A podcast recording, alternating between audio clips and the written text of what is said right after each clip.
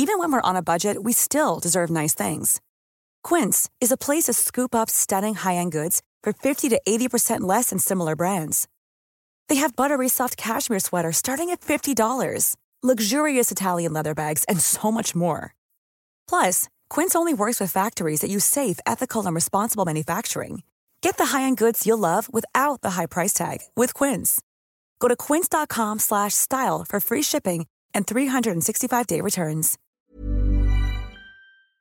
Hello, and welcome to another members only Beast Inside episode of the Daily Beast, the new abnormal. And we thank you so much for being here. Today, we have a really, really exciting guest, one I'm particularly excited about, with David Wallace Wells. You may know David from his incredible writing at New York Magazine, as well as his incredible book, The Uninhabitable Earth. This week, he wrote an incredible story called How the West Lost COVID, and we're going to dig into that with him. Welcome, David Wallace Wells. Thank you. It's great to be here. Great to talk to you. Very excited to have you on the new abnormal first time guest. Very exciting. The piece you wrote, How the West Lost COVID, is amazing. And I'm hoping that you could give us like the top line on it.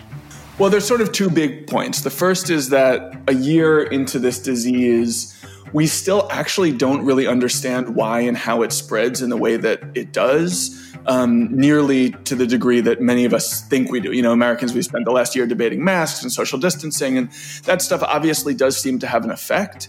But when you look at the global picture, it's clear that these policies don't neatly correlate with national outcomes. And so there's just a lot of, you know, virus being the virus running by its own rules going on. And I think we haven't really, you know, come to terms with how little we can really do, especially once the disease sort of gets a hold in a particular community, how, how powerless we are to, to totally direct the course of the disease. But even given that mystery and that sort of enduring, you know, uncertainty about exactly what drives spread and what we can do to stop it, there are these really, really clear global patterns. Um, there are basically three groups of nations. They're- I want to stop you before we talk about this. Yeah. And add an extremely important caveat, which I think is really important to just go into quickly.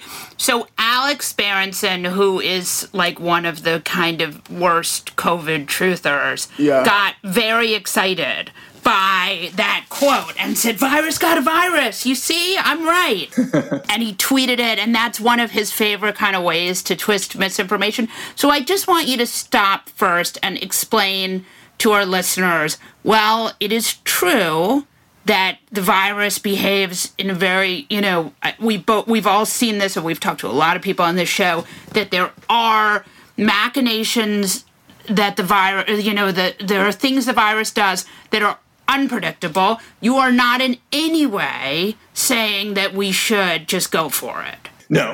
no, I think I, I think the I think the toll of the disease on I mean especially America, but you know really throughout all of Europe and, and all of the Americas shows you just how devastating cultural and political inaction is. But I think that we also should be sort of clear and think clearly about what the tools are at our disposal, what they can do, and what their limitations are, in part so that we can be more aggressive when we need to be and you know just smarter in our responses to these kinds of threats. I think at this point as one of the scientists put it to me the toothpaste is sort of out of the tube. Um, some of the things that we would have wanted to do last spring are just would be practically speaking pointless. But in thinking about how important it is especially to do whatever we're going to do really quickly which is one big lesson of all of this i think especially the next time um, we face a pandemic threat you know, I hope that we can sort of implement these changes immediately. I'm definitely not in a, you know, let the virus circulate freely. What difference does it make kind of a position? Right. I just thought it was important to clarify Totally. that because I saw, you know, we, I feel like at this point in the COVID pandemic, one of the things we're really in the media trying desperately to push back against is this kind of anti vaxxer, like it is what it is sentiment. So I just wanted to get that out there. He did get so excited by that. to punctuate that just a little bit more, like the uncertainty is an argument for more vigilance and focus. We don't understand precisely the dynamics of disease spread. That means that we need to do everything we can to try to control it. It's, you know, an argument from the precautionary principle, which is something I know a lot about having, you know, covered climate really deeply for a long time. And it's something that we're, we're kind of bad at in, yeah. in the US and, and, and Europe. In every way. In every way. And that is really, that shows up in these global patterns that I was mentioning a few minutes ago, which is, you know, when you look at especially like the global, it's a sort of a crude metric, but like deaths per million citizens across the world, it is just really clear that there are basically three categories of countries and they are geographically you know adjacent. So in sub-saharan africa and south asia in you know that part of the global south the developing world we've seen where there has been good testing we've seen evidence that there are relatively high levels of infection and seroprevalence but basically very few deaths. And there are a lot of reasons for that but the dominant one i think is just the age structure of the population. These are countries that are much younger, and so the disease can circulate pretty widely without causing a huge uptick in deaths. There are other factors, climate, public health initiatives, et cetera, but age really seems to have made a big difference there. In East Asia and Oceania, you know, almost all of the countries there, which range from quite wealthy ones to quite poor ones, range from authoritarian right-wing governments to left-wing governments, range from national healthcare systems to something that, you know, much more patchwork all across that region, countries have done really, really well in containing the disease. And there are reasons for that that we can get into in a bit, but it's just striking when you observe it from a global perspective how Japan and Taiwan and South Korea and New Zealand and Australia and Cambodia and Vietnam, not to mention China, all of these countries have just done phenomenally well in terms of limiting, you know, to some degree the infection rate, but certainly the death rate all across that region. And then in what we sort of used to call the West, it's a, for me, it's an uncomfortable term, but it's, it's the easiest shorthand to describe, you know, Europe and the Americas.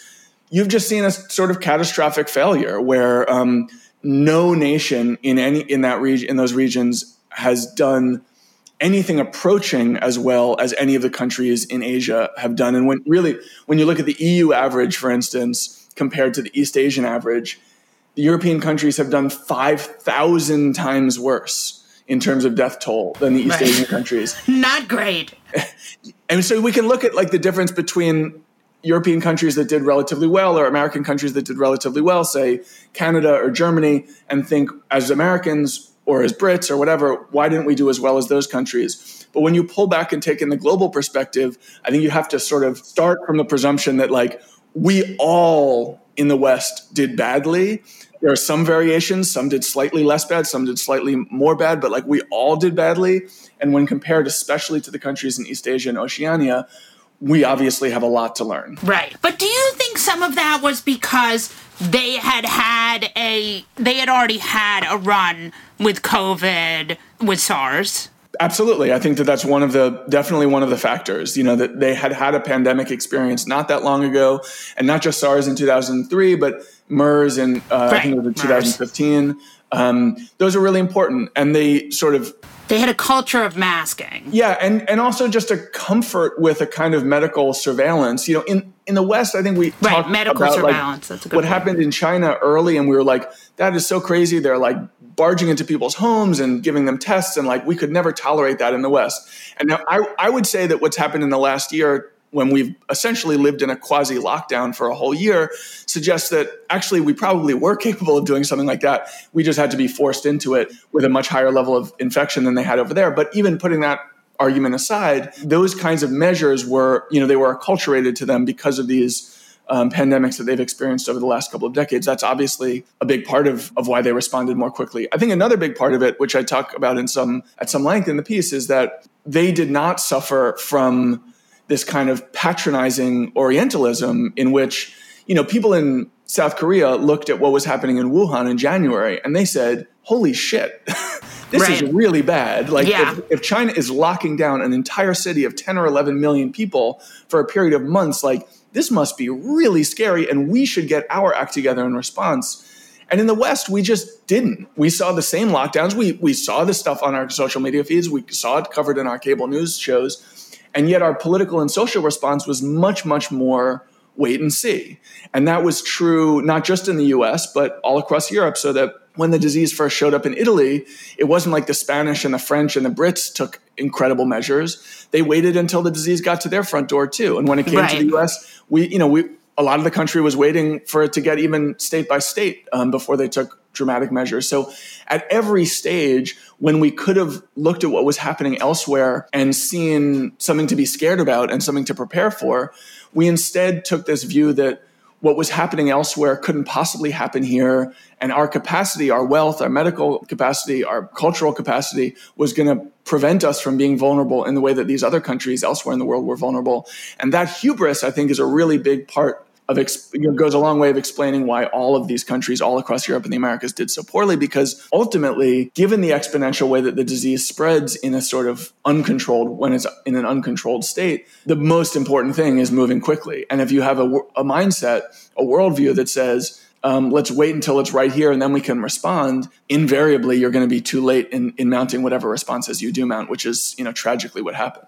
And also i feel like it, it's a scary sign of what's to come with climate change. For sure. I mean you know you heard a lot i've heard a lot over the years people saying with climate in particular that we had to we were going to have to have a really scary encounter with some climate catastrophe and that was going to whip us all into shape. But i think this shows us that like even when we have a really scary encounter we don't manage to get our shit together in time. Right. And the flip side of that which is another parallel with climate is that over the course of the disease we've managed to really normalize an enormous amount of death and suffering such that you know passing 400,000 500,000 deaths made kind of considerably less of a cultural splash than when the US hit 100,000 deaths. And I see that right. in climate reporting too, where, you know, people in California are going living through wildfire seasons that are twice as bad or four times as bad as anything they've ever had before. And their response is to essentially treat that as uh, on a continuum of earlier fires and not see themselves as living in a really terrifying new fire state to which they have to respond because, you know, that's just it's human nature. In certain ways, it's a sign of our our strength and adaptive capacity that we can normalize some of this stuff. On the other hand, it, it's yeah, as you say, it's a, it's a really bad omen for our ability to respond to really large scale threats, and particularly those those kinds of threats like a pandemic that we see as sort of like you know long tail risks that are unlikely in any given year, but which require a really large scale response when they do arrive.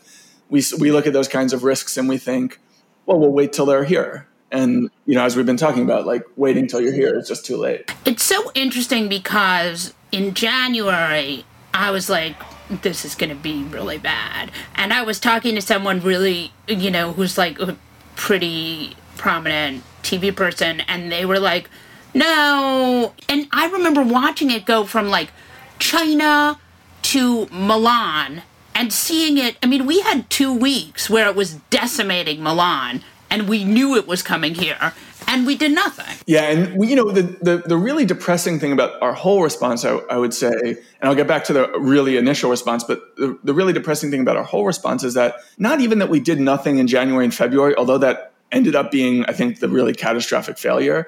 The really depressing thing is that, like, when we did go into lockdown in March and April, we didn't do anything then. Like, we could have spent those six weeks. That was supposed to be the purpose of a lockdown. It was like we get a month or six weeks, we put the disease on pause, and we stand up a public health infrastructure that will allow us to live more comfortably, more normally on the other side of lockdown um, while preventing or at least sort of suppressing spread. And almost everywhere, not just in the US, but really all across the Americas, we just didn't even do that. So even while we were taking this sort of maximally invasive, maximally intrusive, disruptive um, approach, we couldn't build out any state capacity, any medical capacity um, that would allow us to live more comfortably on the other side. It was like we weren't even willing, even then, to make investments in that kind of near term future. And that's really really bad. But yeah, in the in the early months, you know, I think we had this real real problem um, at almost every level of our society. So obviously, we had this cancer at the top of our federal government. Right. Who was, you know, a sociopathic narcissist, was not interested in anything about the disease except how it was going to affect his popularity. Right. Wanted to slow and down testing. You know, you can literally not cast a worse villain to be in that role of like mm-hmm. government leadership. And yet, you know, all of these people to whom he was contrasted at the time, Gavin Newsom, Andrew Cuomo, and even Anthony Fauci, all of them were sort of saying to some degree the same thing, which was we don't want to disrupt things too dramatically unless we need to. And then, you know, Cuomo has become a bit of a, a villain in, in this story, I think, understandably, um, to a large extent. In his book about the crisis, he writes at some length about wanting to, you know, about panic being the bigger threat than the disease. And that is, you know, that is, I think, expressive of the deep failure of our society, not just at a policy level, but at a social level, to really reckon with the meaning of this disease. And I think it's, you know, we, we, we, we thought because we were so rich and advanced that pandemics couldn't happen here. But it's also the case that the value of running our, especially our economic system in an un, you know, uninterrupted way, the value of that is so high that the threat has to be enormous for us to really take any real meaningful action. And that went for not just, you know, the denier in chief or whatever. It went for almost all of us who really preferred to preserve our regular way of life as much as we possibly could rather than taking, you know, the step of say like submitting to thermometer checks every time we went into and out of a building or um, you know embracing rapid testing or you know there are a lot of measures we could have taken that we didn't but for me i write about this um, a bit in the piece I, I found this incredibly eye-opening panel from mid-February that Anthony Fauci and, and, Nancy Messonnier were, were on, along with Ron Klain. She really, by the way, called it so early. Do you remember when she came out? Yeah, I mean, I, you know, I think that a lot of these figures were both right and wrong um, in the early stages, and they both Fauci and Messonnier were also playing this complicated game of trying right. to re- maintain position and, and authority within the Trump administration. But this, I think, this this panel was on February 11th or so, and you know, Fauci said this virus represents a really low risk. And Helen Branswell, who was the journalist who was leading the conversation, um, pressed him on, and she was like, "How can you say that?" I, I think she, you know, like you, Molly, she was like, I'm looking at what's happening in China. I see how fast this is spreading.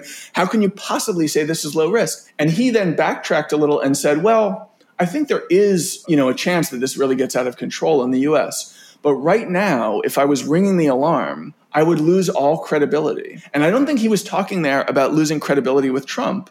I think he was talking about losing credibility with the American public. But that fear of being too much of an alarmist in a moment when real alarm could have made a meaningful difference it's really you know i think that that's the that's the the real rub of it that's the real you know the real thing that we botched and failed.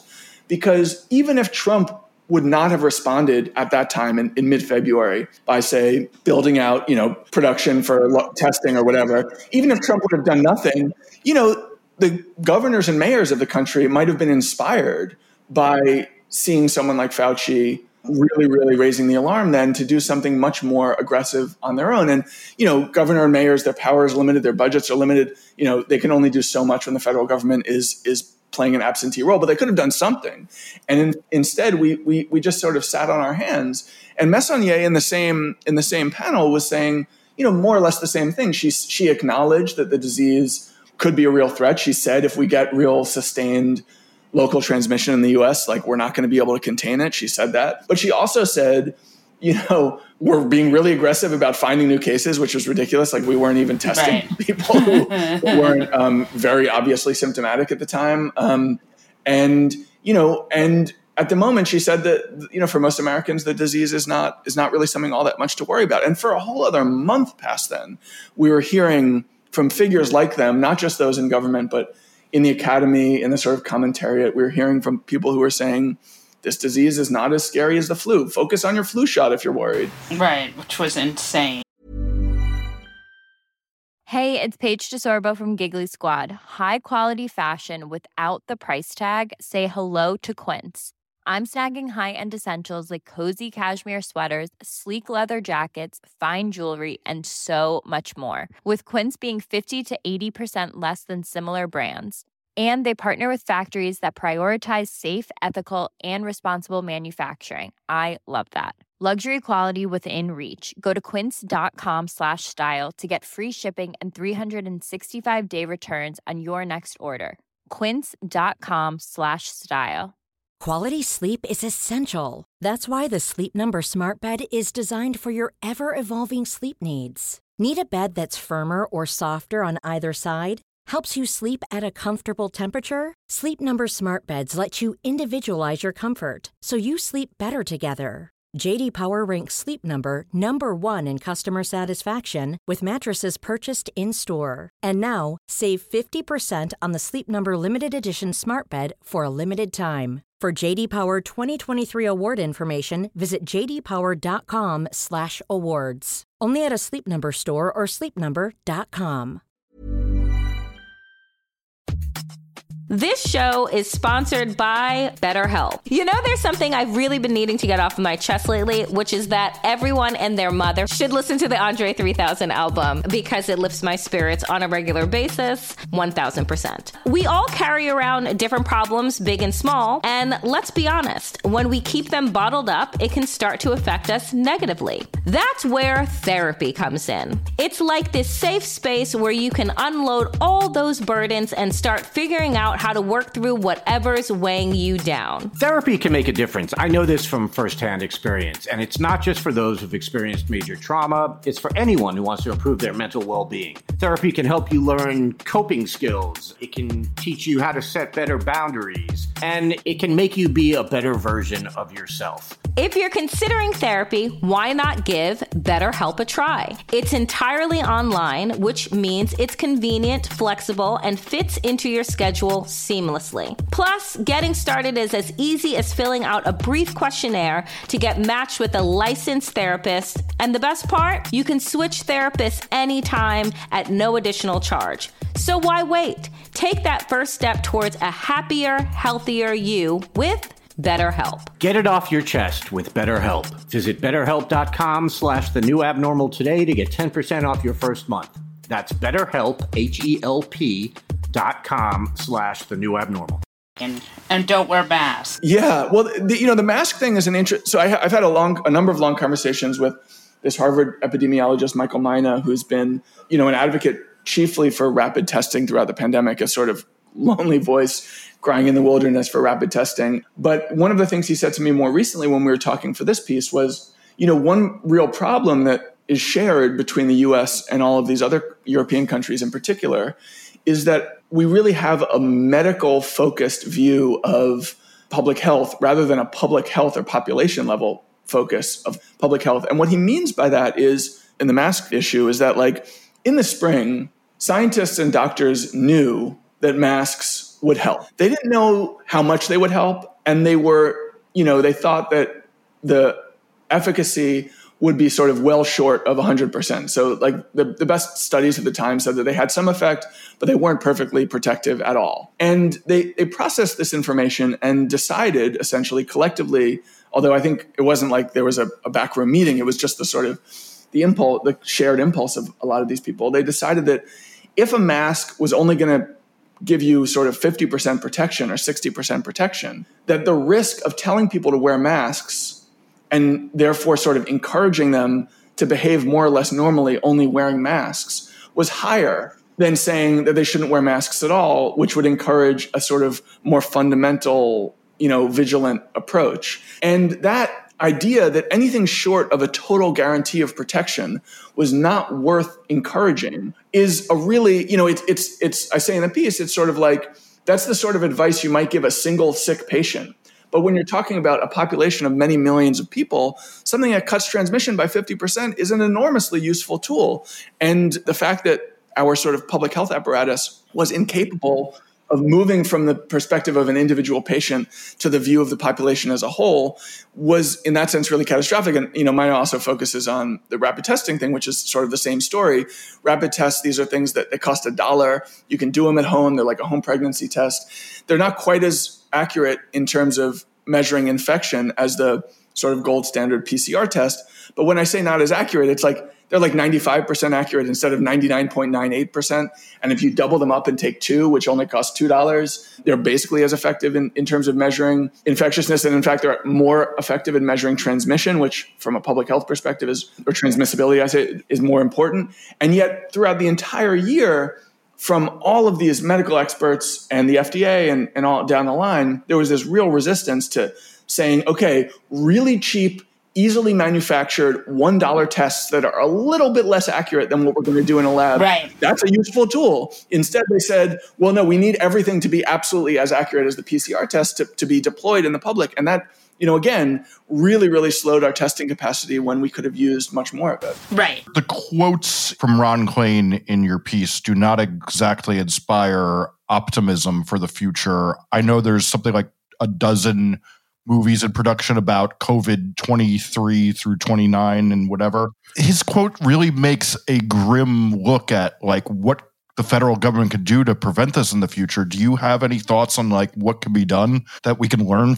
from this to shape the government to react well in the future? Well, one thing I think is that, you know, the rollout of vaccines can actually happen much more quickly, especially once we're comfortable with the mRNA technology that has brought these new wave of vaccines. So we, I wrote a piece a few months ago pointing out that the Moderna vaccine was designed in early January over a single weekend and was actually shipped to, you know, for the first, um, its first phase one trial uh, before anyone had died in the US. Now, we want to do some safety trials on vaccines, but a lot of that actually, everybody I spoke to for that piece me could be dramatically accelerated. And I think once we're comfortable with mRNA vaccines generally, we could be doing that in the future so that we'd have vaccines within six weeks or eight weeks of a new disease arriving rather than waiting a full year. And that would make a huge, huge difference. But even putting, you know, putting that aside and talking about the public health um, features, yeah, in general, I think doing much more aggressive testing, doing much more contact tracing, you know, it's all the things we've been talking about since the beginning of the pandemic, but which I think the pandemic has taught us to do better.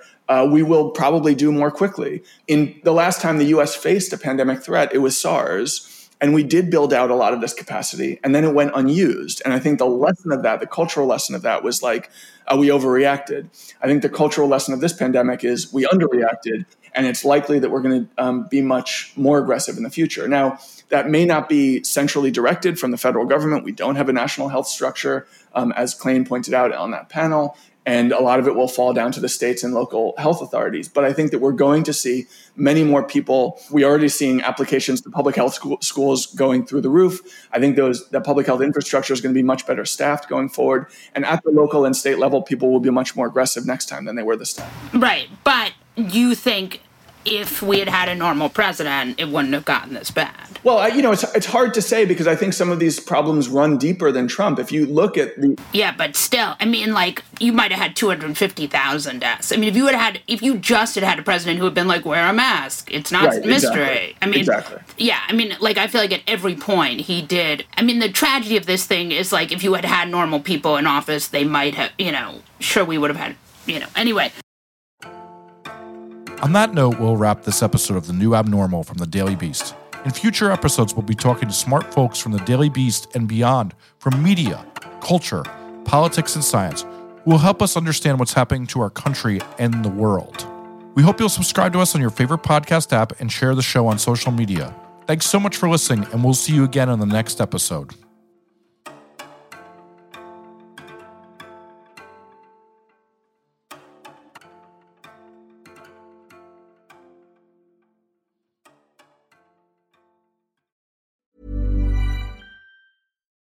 We're on a budget, we still deserve nice things. Quince is a place to scoop up stunning high end goods for 50 to 80% less than similar brands. They have buttery soft cashmere sweaters starting at $50, luxurious Italian leather bags, and so much more. Plus, Quince only works with factories that use safe, ethical, and responsible manufacturing. Get the high-end goods you'll love without the high price tag with Quince. Go to quince.com/style for free shipping and 365-day returns.